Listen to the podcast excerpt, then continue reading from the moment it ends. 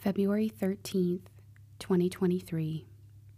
Today's devotion is written by Rose Coleman.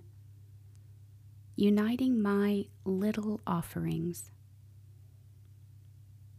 Abel, for his part, brought one of the best firstlings of his flock. Genesis chapter 4, verse 4. Several years ago, an acquaintance of mine named her son Abel. I had never met anyone with this name, so I asked her to share how she and her husband chose that name. She explained to me her admiration of Abel in the book of Genesis. Abel offered his very best to the Lord. This mother desired for her firstborn son's life to be a pleasing offering to God.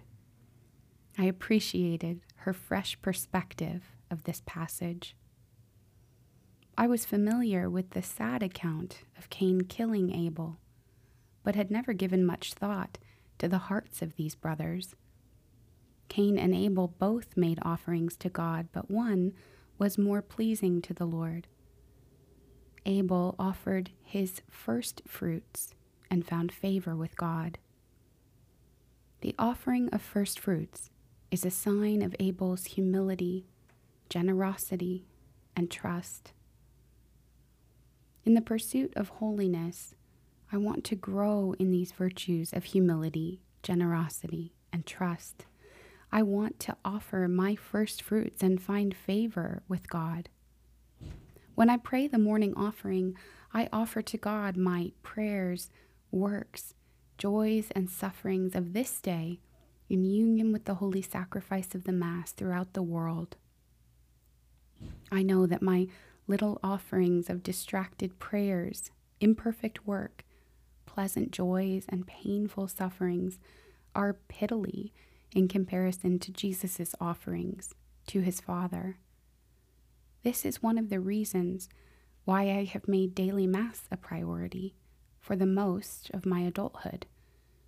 When my little offerings are united to the heart of Jesus, this becomes an act of worship to the Father.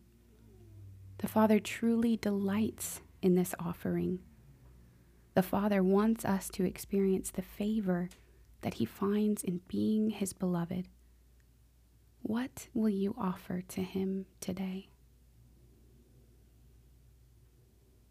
Lord Jesus, we want to offer you today our prayers, works, joys, and sufferings in union with the holy sacrifice of the Mass throughout the world. In the name of the Father, and of the Son, and of the Holy Spirit. Amen.